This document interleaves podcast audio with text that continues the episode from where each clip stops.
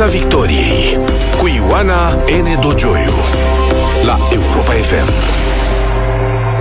Bună seara, bine v-am găsit în Piața Victoriei, pe Facebook și pe YouTube. Invitatul meu în această seară este de la Bruxelles, europarlamentarul Reper, Dragoș Tudorache, fost ministru de interne. Bună seara, bine ați revenit în Piața Victoriei, domnule Tudorache.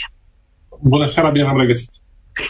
Domnule Tudorache, duminică nomina odioza, Partidul Conservator Austriac și cancelarul uh, Nehammer a obținut la alegerile din Austria Inferioară un scor uh, minim istoric, 40%, ca să înțelegem cam în ce uh, zonă suntem totuși, dar un scor care le periclitează majoritatea parlamentară.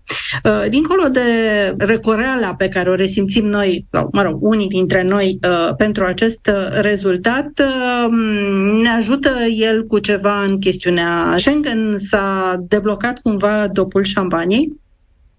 Din păcate, n-aș spune că s-a deblocat. Eu nu citesc în, în această notă acest rezultat. E clar că uh, domnul cancelar a primit un mesaj și un duș rece în acest weekend, dar nu cred că ne ajută pe noi. Nu-l ajută nici pe domnia sa și cumva dovedește uh, că, cel puțin atitudinea și narativul politic pe care l-a ales înainte de alegeri nu l-a ajutat într-un fel, însă pe noi nu ne ajută pentru că nu cred că îl va convinge pe domnul cancelar că e cazul să schimbem acazul, ci din potrivă, eu cred că ceea ce, sau învățământul pe care îl trage domnul cancelar este că trebuie să adopte un limbaj și mai dur uh, pe partea de migrație, tocmai pentru că, uitându-se la cei care au câștigat cel mai mult din electoratul domniei sale, uh, aceștia sunt extrema dreaptă, care au mers foarte mult pe un mesaj anti migrație în campania lor electorală și atunci cred eu că analiza lor, din păcate, va fi una uh, care nu ne e favorabilă. Mai mult decât atât, dacă ne uităm la ceea ce se întâmplă la nivel european, și cred că e foarte important să înțelegem ceea ce se întâmplă acum și de altfel cum evoluează acest dosar în cadrul mai larg uh, al dezbaterilor politice mari din Europa, din păcate nici asta nu ne ajută. De ceea ce mă temeam mai mult în urmă cu o jumătate când mă uitam la perspectiva următoarelor luni, din păcate începe să se întâmple. Uh, liderii încep ei înșiși, șefii de staj de guvern, să se preocupe de problema migrației. Săptămâna viitoare va fi un, uh, un Consiliu European dedicat acestui subiect. Ceea ce înseamnă că ceea ce uh, predică domnul Nehammer începe să capete adepți și atunci, practic, această dezbatere va prinde foarte mult leadership-ul european în următoarele luni, ceea ce nu ne ajută neapărat, cel puțin, dacă nu înțelegem că pentru a fi relevanți trebuie și noi să ne înscriem într-o astfel de dezbatere cu idei, cu soluții și cu alegerea foarte înțeleaptă, tactică, strategică, aș spune chiar, a tabelei în care vom juca. Mai mult, uh, remarcam faptul că, deși Olanda, în privința României, nu și-a schimbat punctul de vedere, a existat o coalizare, putem spune, a premierului Rute cu cancelarul uh, Nehammer, care împreună au spus că extinderea spațiului Schengen nu este fezabilă, pentru că spațiul Schengen în acest moment nu mai, uh, nu mai corespunde standardelor, nu mai face față. Uh, este, presupun, exact la ceea ce vă referați dumneavoastră mai devreme o exact. schimbare de poziție care va, se va extinde ca pata de ulei, pentru că, nu e așa, vin alegerile europarlamentare, sunt colea. După da, și nu e neapărat o schimbare de poziție. Partidul uh, domnului uh, premier Rute în Olanda, VVD-ul, a avut întotdeauna o poziție mai spre dreapta ieșitorului politic în uh, problema migrației. Este, deși este un partid liberal, de altfel parte din aceeași familie politică ca și cea din care fac eu parte, însă pe partea de migrație acest partid a avut întotdeauna vederi, vederi mai spre dreapta. Ceea ce se întâmplă acum, pentru că urcă dezbaterea la nivelul șefilor de staj de guvern, după cum spuneam mai înainte, atunci și ei se investesc cu acest subiect și încep din nou să se ridice mizele dezbaterii. Tocmai de aceea spuneam înainte că dacă înțelegem cum urmează să se desfășoare acest joc și dacă vrem să nu fim din nou prinși în offside, noi trebuie să înțelegem că e esențial să ne înscriem și noi în această dezbatere uh, și să ne înscriem uh, cu conținut, nu doar cu uh, o atitudine superficială. Ce fel de conținut? La ce fel de conținut vă referiți? Uh, lumea se va uita acum și liderii se vor uita săptămâna viitoare în dezbatere după idei, după soluții și după coaliții.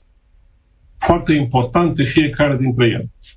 Deci, întâi am văzut deja o scrisoare din partea președintei uh, Ursula von der Leyen către leadership european în pregătirea acestei dezbateri. Există deja pe masă un pachet legislativ uh, pus de către Comisie în urmă cu deja 2 ani de zile, uh, pactul pe migrație, care încă nu a fost tranșat nici într-un fel. Deci acum, practic, uh, se va încerca, va fi o primă discuție pentru a vedea dacă se poate degaja o majoritate, de ce nu, poate chiar și o unanimitate, către o direcție sau alta în modul de gestionare și de închidere a acestui dosar. Este deja notoriu, cel puțin aici în cercurile de la Bruxelles, că una din marile probleme pentru care dosarul acesta al migrației a fost blocat în aceste perioade este că în Consiliu nu a existat o, o vedere majoritară uh, sau o poziționare majoritară și de aceea cumva negocierile, inclusiv negocierile cu Parlamentul, au, uh, au încetinit sau chiar s-au blocat pe anumite dosare. Ori acum, dată fiind presiunea migrației care crește din nou, iată în aceste luni a crescut într-adevăr din nou, uh, Uh, cere din partea leadership-ului european uh, o soluție.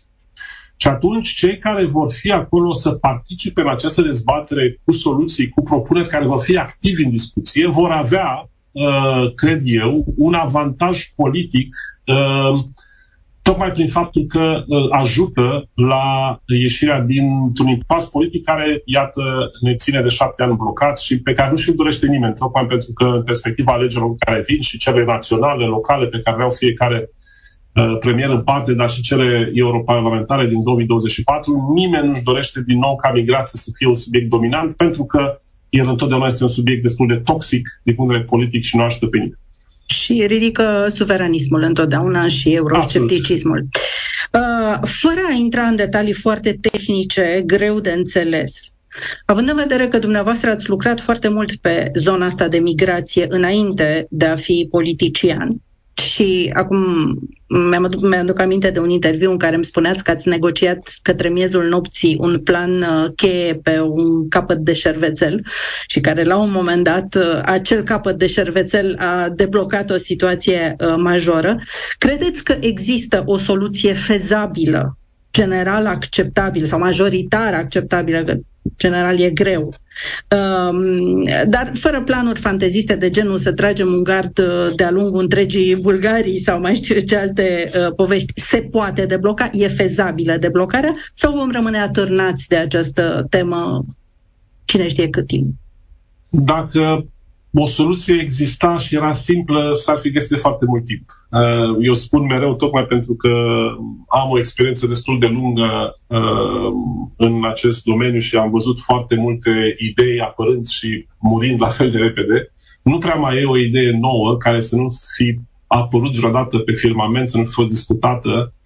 Uh, deci, acel, cum se spune, silver bullet, acel glonț de argint nu prea există. Însă, Uh, pot exista pachete de negocieri care să pună diverse măsuri, pentru că, de fapt, uh, esența în această problemă a gestiunii migrației este încrederea.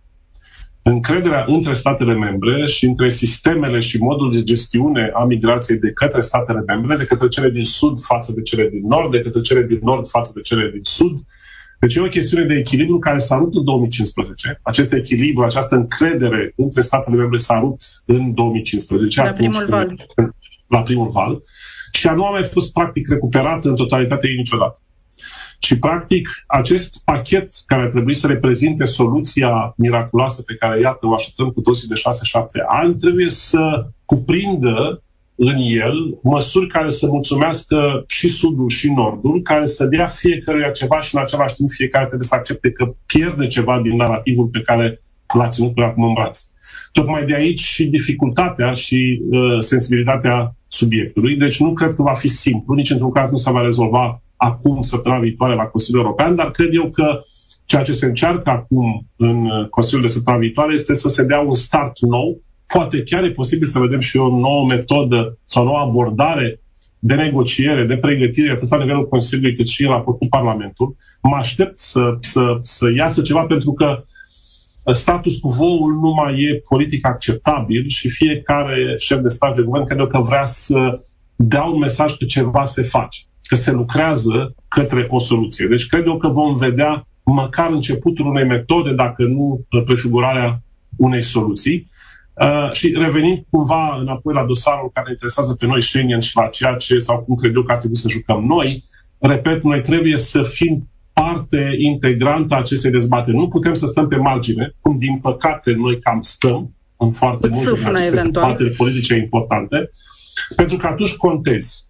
Și dacă încep să contezi într-o dezbatere care e foarte importantă politic, delicată și care, iată, unii șefi de stat de guvern chiar au legat-o de dosarul care interesează pe noi Schengen și care, recunoaștem sau nu, fluxurile de migrație sunt relevante uh, pe, pe subiectul Schengen, atunci cu cât suntem mai activi, cu cât participăm, cu cât avem, uh, repet, o contribuție de substanță și se va ajunge, foarte important, deci a spus și o chestiune de tactică și de alianță, se va ajunge invariabil la uh, cel puțin două fronturi. Întotdeauna au existat două, trei fronturi în această dezbatere. Și va exista uh, un front care va încerca să-l convingă pe celălalt și din compromisul și din negocierea dintre cele două viziuni va ieși în final, așa, așa se face politica europeană, va ieși în final un compromis. Noi va trebui să chipzuim și să ne gândim foarte atent la cum anume și către ce front mergem, uh, cu cine e bine să jucăm în această dezbatere și în această negociere pentru a vedea de unde putem să ne obținem și noi ceea ce ne interesează și anume obiectivul aderării la Schengen. Deci, cumva ce urmează în următoarele luni e un joc de foarte mare finețe politică și de substanță uh, pe care dacă, repet, dacă înțelegem să, să jucăm cum trebuie, cred eu că ne poate ajuta uh, în ciuda uh, faptului că dezbaterea acum și discuția e mult mai complexă decât era în urmă cu jumătate. Și această evaluare a poziției proprii presupun că trebuie să se facă în funcție de ceea ce se va discuta la Consiliul European, de cum se, vor, se va reașeza masa. Deocamdată Absolut. ar fi prematur să, să discutăm acest lucru. Uh, spuneați de cum uh, se joacă, Bulgaria a ales altă cale. În timp ce noi boicotam și făceam ca indienii împotriva firmelor uh, austriece, Bulgaria, președintele Bulgariei s-a dus la concertul de la Viena, la invitația cancelarului Nehammer. Uh, nu știm dacă președintele României a primit, n-a primit, a refuzat, n-a refuzat o asemenea invitații, n-au existat comentarii. În ceea ce îl privește pe președintele Bulgariei, știm că s-a dus. Uh, cancelarul Nehammer a fost invitat și s-a dus în Bulgaria să se uite pe la frontiere, spunând că ar fi venit și în România și ar veni și în România dacă ar fi invitat. Uh, a jucat Sofia mai bine, joacă Sofia mai bine, N-aș spune asta. Ehm, n-aș spune asta, în primul rând, pentru că ce s-a întâmplat, de fapt, eh, de la Consiliul Jai încoace, de cel puțin în modul în care a jucat Bulgaria, eh, inclusiv eh, invitația către, către cancelarul austriac și vizita în, în Bulgaria, e, de fapt, din punctul meu de vedere, o recuperare a unui teren pe care, în mod deliberat, bulgarii l-au lăsat liber înainte de Consiliu, pentru că, politic, pentru ei nu uh, au simțit, uh, să zic, cu aceeași ardoare cum am simțit-o noi, această aderare la Schengen ca fiind o prioritate. Din vari motive politice, nu are sens să intrăm acum în politica internă bulgară, știți foarte bine, există instabilitate de foarte mult timp, au avut patru rânduri de alegeri într-un an de zile, urmează să aibă încă un rând de alegeri în aprilie, deci lucrurile sunt uh, într-o stare continuă de mișcare și atunci nu exista o asumare clară pe dosar și ceea ce au făcut, de fapt, uh, din păcate, aș spune, colegii bulgari înainte de Consiliu a fost doar să se asigure că nu sunt lăsați în urmă uh, și a contribuit și asta la economia generală de, a deciziei, uh, dar nu s-au angajat în mod activ în a găsi uh, și a ajuta, în ce scuze, la găsirea unor soluții. Ceea ce se întâmplă acum. Și asta e un lucru bun. Deci e un lucru bun că s-au activat, e un lucru bun că a avut loc această vizită în Bulgaria. N-aș vedea-o ca pe un avans față de noi, ci, repet, o recuperare, de fapt, de pe teren. Ceea ce însă este important pentru noi, și am mai spus asta în spațiul public, este să înțelegem că uh, dacă vrem să abordăm cu succes uh, Olanda, dacă vrem să ne asigurăm că nu pierdem alte state membre care ne-au susținut până acum, Franța, Germania și altele, de data aceasta e important să negociem împreună cu uh, partenerii bulgari. Ideea separării nu cred că ne mai ajută uh, nici politic, nici tehnic, nici operațional.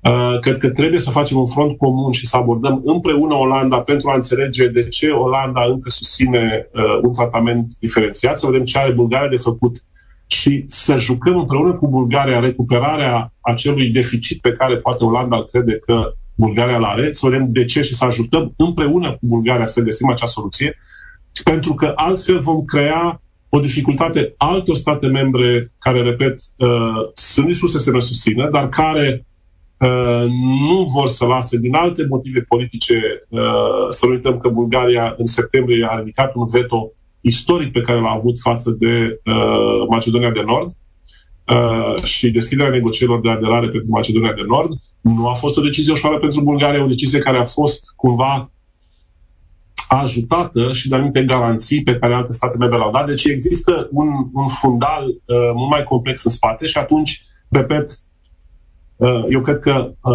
atitudinea de negociere pe care trebuie să o avem este una în care să ținem uh, Bulgaria aproape.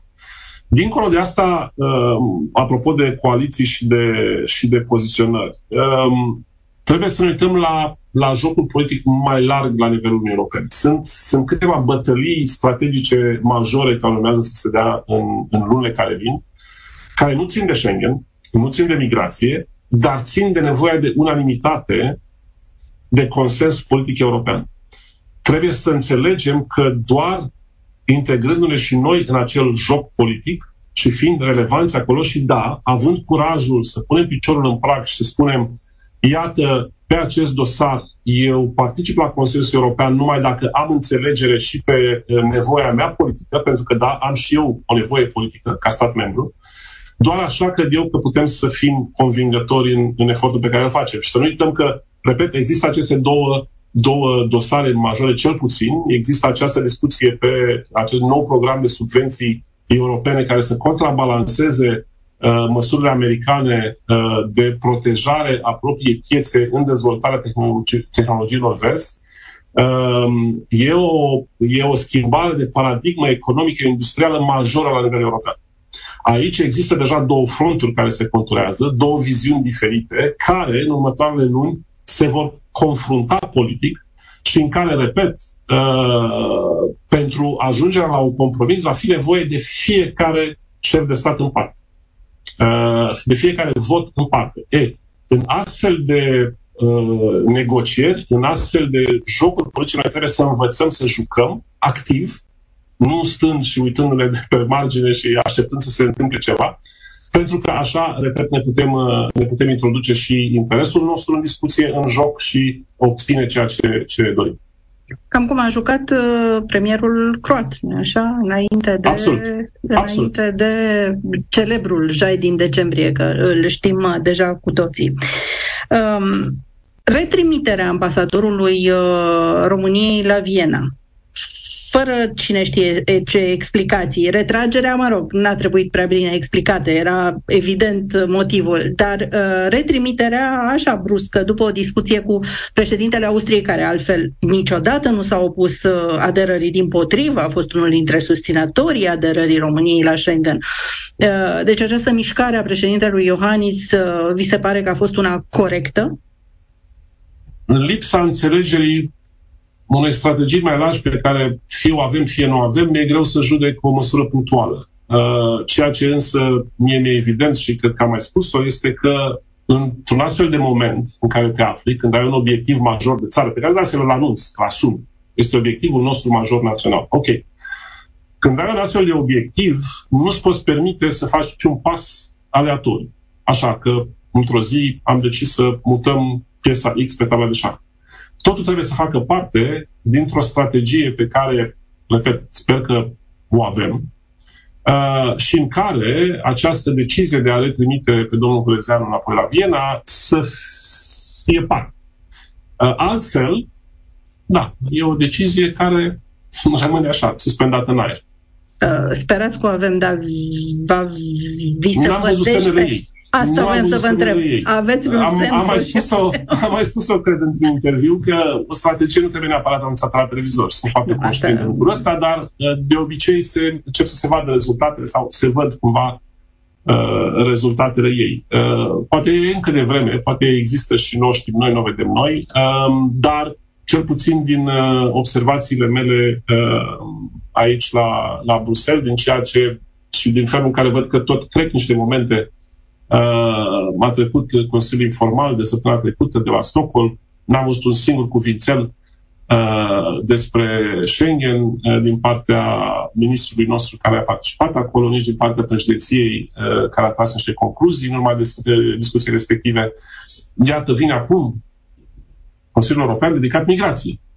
E un moment foarte important în care chestiunea Schengen, din punctul meu de vedere, trebuie pusă pe masă ca parte în această discuție. Cum spuneam, participând împreună, să nu arătăm că ne interesează doar un singur lucru, suntem foarte conștienți de toate provocările pe care această discuție uh, le presupune la nivel european, participăm activ cu idei, venim cu soluții și cu propuneri concrete, avansând, bineînțeles, și, și dosarul nostru, cel care interesează pe noi și arătând cum rezolvarea uh, chestiunii Schengen în ceea ce privește România și Bulgaria poate ajuta contextul general și, și, și uh, găsirea soluții mai mari de migrație. Deci, aceste lucruri și acești pași concreți în desfășurarea unei strategii mai largi ar trebui să fie vizibil dacă, repet, ea există. Și asta în condițiile în care una din uh, temerile de la finalul anului trecut nu s-a adeverit. Uh, președinția suedeză nu este deloc ostilă extinderii uh, spațiului Schengen. Este un broker onest. Au spus dacă părțile se înțeleg, noi o punem pe agenda, nu e nicio problemă. Toată lumea se temea sau a, Suedia nu pune pe agenda. Nu, ei s-au comportat cât se poate de corect din acest punct de vedere. Numai că mai trebuie să facem și noi ceva. Am primit un sprijin uh, absolut explicabil, dar uh, cumva neașteptat, al Greciei. Grecia face un lobby puternic cel puțin um, așa se vede, pentru extinderea spațiului Schengen. Ele sunt de înțeles de ce ea e o țară membra spațiului Schengen doar aerian, pentru că terestru are două țări non-Schengen care o despart de spațiul Schengen. Credeți că va conta acest sprijin al unei țări care are un robinet de migranți pe teritoriul ei totuși și a fost cea mai lovită într-un anumit moment de migrație? Orice sprijin contează, din nou, încerc să mă repet, dacă știi cum să îl valorifici. Uh, așa cum sprijinul, eu nu mi-amintesc să mai fi existat un dosar uh, în care Germania să se fi bătut pentru noi, așa cum s-a bătut Germania pentru noi în decembrie. S-a bătut pentru că și aici e o discuție. Unii spun da, că de fapt nu s-a da. bătut. Nu. Uh, din acum am, să spun, am reușit să să compună imaginea uh, discuțiilor de, de la Consiliu și uh, am toate confirmările că, într-adevăr, uh, Germania, inclusiv la nivel de, de ministru, a făcut tot ce a ținut de ea, uh, ba chiar poate dincolo de uzanța diplomatică uh, normală, uh, pentru a convinge Austria, Olanda uh, de, de, de să schimbe poziția, hai să spunem așa. Deci, repet, uh, orice sprijin e bun și el trebuie valorificat. Ideea este să-l, să știi să-l valorifici. Uh, am avut această susținere a tuturor statelor membre, minus uh, Olanda uh, parțial uh, și, și Austria. Uh, a existat în mod clar o atmosferă uh, favorabilă uh, României, cel puțin uh, în lunile de la finalul anului 2022. Um, sunt lucruri care, repet, trebuie valorificat atunci când le ai, pentru că prioritățile guvernelor se schimbă, repet, sunt foarte multe discuții grele care urmează în lunile care vin și asta poate schimba agenda chiar și celor care poate până în decembrie erau dispuși să investească politic în a ne susține în acest dosar, e posibil ca în două, trei luni de zile lucrurile să se schimbe. De aia vorbeam eu uh, cu altă ocazie de, de ferestre de oportunitate care se deschid, se închid, dacă nu știi să le, folosești, să le folosești la timp uh, se mai vorbește, se mai vorbește uh, domnule Tudorache, despre micul Schengen. De ce nu facem noi cu Bulgaria și eventual cu Grecia micul nostru Schengen aici, uh, în care ca să, să, ca să circulăm liber între noi, să ajungem uh, pe plajă să ajungem pe plajă în Grecia fără să mai stăm la frontiere uh, și sigur, pentru a favoriza transportul de mărfuri, adică și Grecia ar fi avantajată ca măcar până la uh, uh, frontiera maghiară să meargă țui, cum se zice.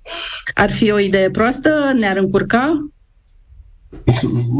nu ne încurcă, dar și ne face bine. Iar soluțiile acestea în negocieri, vreau să zic. nu ajută. Nu, nu văd cum ar ajuta în negocieri în vreun fel și din nou cred că interesul major al firmelor românești, de exemplu, este să aibă un acces neîngrădit către, către, să zic, vest, către frontiera de vest. Asta nu înseamnă că nu există un schimb important și către sud, cu Bulgaria, cu Grecia, Uh, și orice facilitare de trecere la frontiera acolo ar ajuta, însă nu ajută nici într-un caz uh, discuția mai largă și interesul mai larg pe care cred eu că îl avem în a rezolva această chestiune. Deci e o mini-soluție care nu cred că ajută nici într-un caz soluția mai. Dar atacul la CGUE se fac presiuni. Există cel puțin un uh, coleg europarlamentar al dumneavoastră din alt partid, desigur, mă refer la domnul Toma, care insistă foarte tare pe această idee că ar trebui acționat prin intermediul CGUE. Ar fi fezabil? Această opțiune, această opțiune există, e clar. Uh, însă eu unul aș ține acolo în fundal ca o opțiune pe care să o activez doar dacă, uh, să spun, demersurile politice pe care încă le avem la îndemână uh, eșuează. Și eșuează pentru că sunt alții care nu vor, nu pentru că suntem noi care nu putem. Deci, da, dacă suntem într-adevăr adevăr, în continuare, în logica unui blocaj fără justificare, fără soluție, fără dorință de compromis uh, din partea Austriei sau altor state membre, atunci uh, m-aș gândi și la această opțiune. Dar, deocamdată, repet, uh, sunt pârghii politice pe care încă nu le-am uh, acționat suficient și eu aș utiliza întâi aceste pârghii înainte de a merge către soluția uh, judiciară, să spun.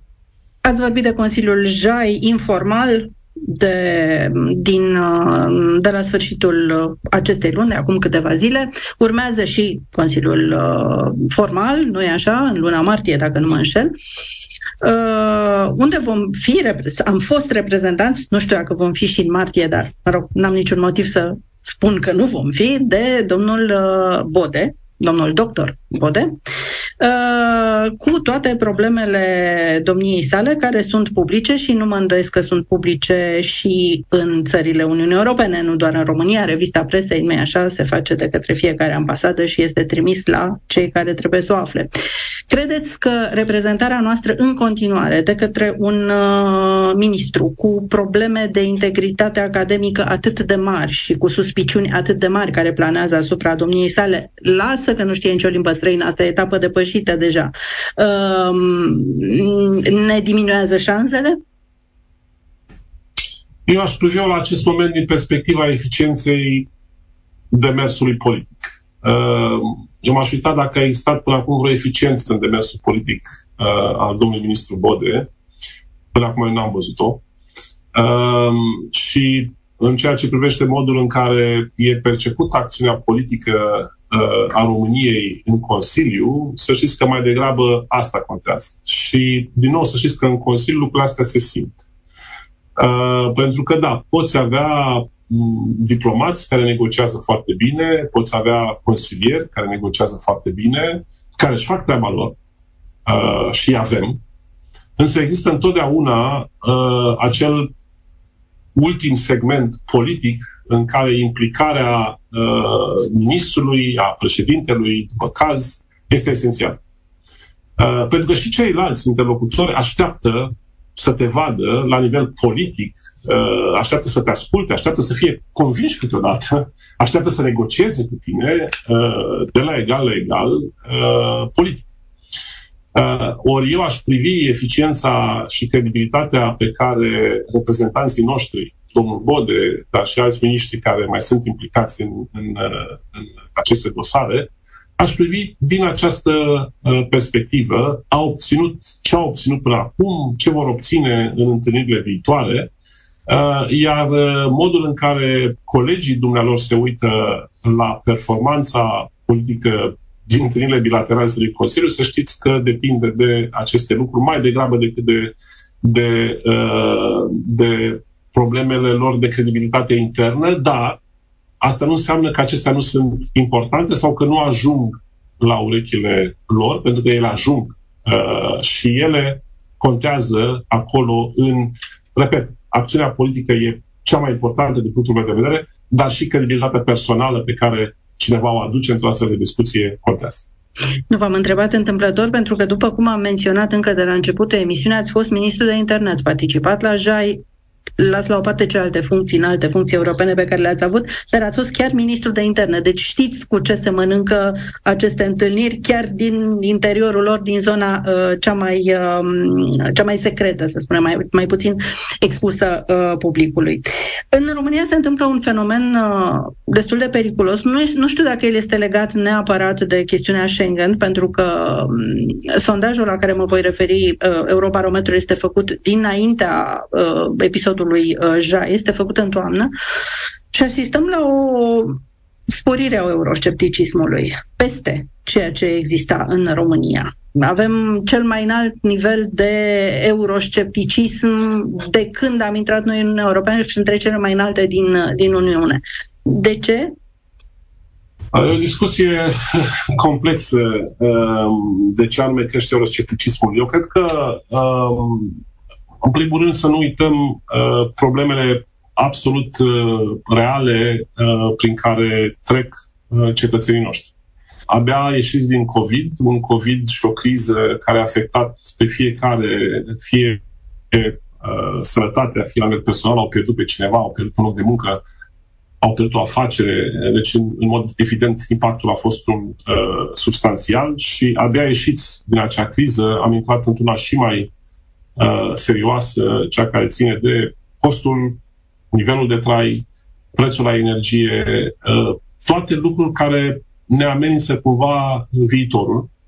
Și fiecare, cred eu, cetățean român, de altfel să știți că e un fenomen care se întâmplă la nivel european, să uită cu mare îngrijorare la uh, ceea ce se va întâmpla în anii care vin, la siguranța pe care o are că uh, ai lui cei dragi vor avea sau vor continua să aibă o viață așa cum au avut-o până acum.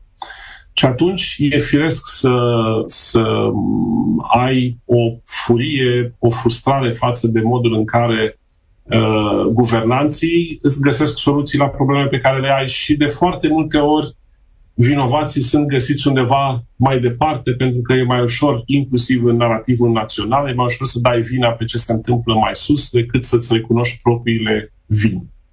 Uh, deși dacă e să ne uităm uh, realist la ceea ce a făcut Uniunea Europeană de la declanșarea crizei COVID încoace, la ceea ce a reușit pentru noi, cetățenii, să facă, uh, de la disponibilitatea vaccinurilor până la fondurile puse la dispoziție pentru a susține recuperarea, inclusiv recuperarea economică după, după criza COVID, Uh, eu cred că sunt suficiente motive pentru a avea în continuare încredere în Europa, dar Europa nu comunică ea însăși cu cetățenii. Vedeți care e problema? Cei care comunică cu cetățenii sunt partidele naționale, sunt guvernele naționale, care au foarte rar interesul atunci când se întâmplă ceva bun la nivel european să spună aveți banul ăsta în buzunar pentru că vi l-a dat Uniunea Europeană, aveți costul ăsta la energie și nu altul de trei ori mai mare pentru că Uniunea Europeană a reușit să găsească gaz a reușit să negocieze un preț la gaz mai bun decât aș fi putut eu la nivel național, ați reușit să treceți prin criză așa cum ați trecut, pentru că Uniunea Europeană a pus la dispoziție PNR-ul și, și alte fonduri. Deci, practic, rar e politicianul național care va veni și va spune electoratului, uh, de fapt, uh, binele, bucățica de bine în marea de rău care poate vi se întâmplă, bucățica aia de bine vine de la Europa și vine de la mine, Colcean Național, eu m-am bătut, i-am obținut. În schimb, tot ceea ce este rău, tot ceea ce suferiți, suferiți pentru că Europa a reușit să facă ABC. Nu este așa, dar e o chestiune de capacitate de a ajunge cu aceste mesaje către cetățeni și, și a combate uh, partea cealaltă de realitate, și anume acest munte de știri false, acest munte de manipulări uh, pe care le vedem din online până la media tradițională. Uh, e suficient să deschidem uh, televizorul din când în când, așa mai fac un exercițiu și mai, și mai fac un zapping prin uh, discursurile și dezbaterile de la televiziunea națională și mă crucesc de ceea ce aud și de modul în care, de fapt, este reflectată realitatea europeană în multe din dezbaterile noastre naționale. Și asta explică de ce cred eu foarte mulți cetățeni care poate nu își pun problema unei filtrări critice a ceea ce primesc ca informație, nu au timpul poate să compare ceea ce le vine dintr-o anumită sursă cu alte surse și poate să-și, să-și tragă o concluzie ei înșiși. Uh, și atunci, da, uh, apare acest scepticism ridicat, uh, dar care, repet, uh, din păcate, nu e doar în România, el crește să fie în, în foarte multe alte state membre. De-aia și întrebarea mea următoare, uh, avem o guvernare așa cum este ea, plină de eșecuri, inclusiv eșecul Schengen, uh, și totuși uh, opoziția pro-europeană, din care faceți parte, cu reper, la fel alături de USR, nu capitalizează mm, important Uh, reper, nu știu câte procente are, nu l-am văzut în sondaje, uh, USR uh, stagnează în cel mai bun caz, dacă nu chiar scade. În schimb, capitalizează masiv uh, AUR, un partid extremist, suveranist și foarte periculos. Cum vă explicați faptul că totuși într-acolo se duce, pare a se duce deocamdată uh, electoratul și uh, cum gândiți să opriți asta? Eu cred că este foarte important ceea ce punem noi pe masă și trebuie să ne asumăm. Eu unul uh, sunt uh, dispus oricând să, să-mi asum ceea ce e o realitate și anume că noi încă nu ne-am pus o ofertă politică serioasă pe masă care să răspundă la acele așteptări, chiar la acele temeri pe care cetățenii în mod legitim le au.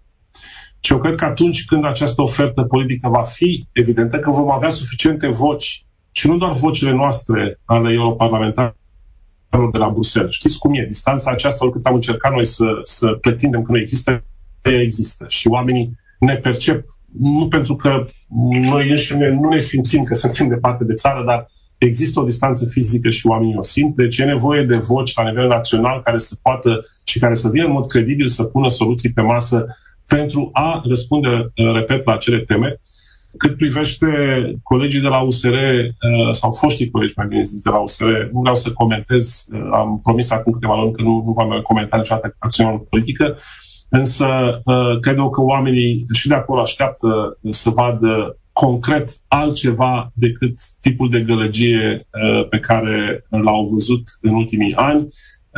Și eu cred că doar așa se poate răspunde pentru că a vorbi sau a răspunde în aceiași termeni mesajelor și tipului de propagandă aur, nu cred că ajută la nimic. Uh, e nevoie de un mesaj concret, de un mesaj bine calculat, lucid, care să, uh, repet, să răspundă așteptărilor de acum ale oamenilor. Uh, oamenii acum trăiesc din ce în ce mai greu. Aici trebuie să înțelegem și să punem soluții pe masă și mai panicați. Uh, domnule Dragoș Tudorache, europarlamentar reper, vă mulțumesc foarte mult pentru prezența în piața uh, Victoriei. Dragi prieteni, ne auzim din nou săptămâna viitoare. Să fiți sănătoși și să vă meargă bine alături de Europa FM, desigur.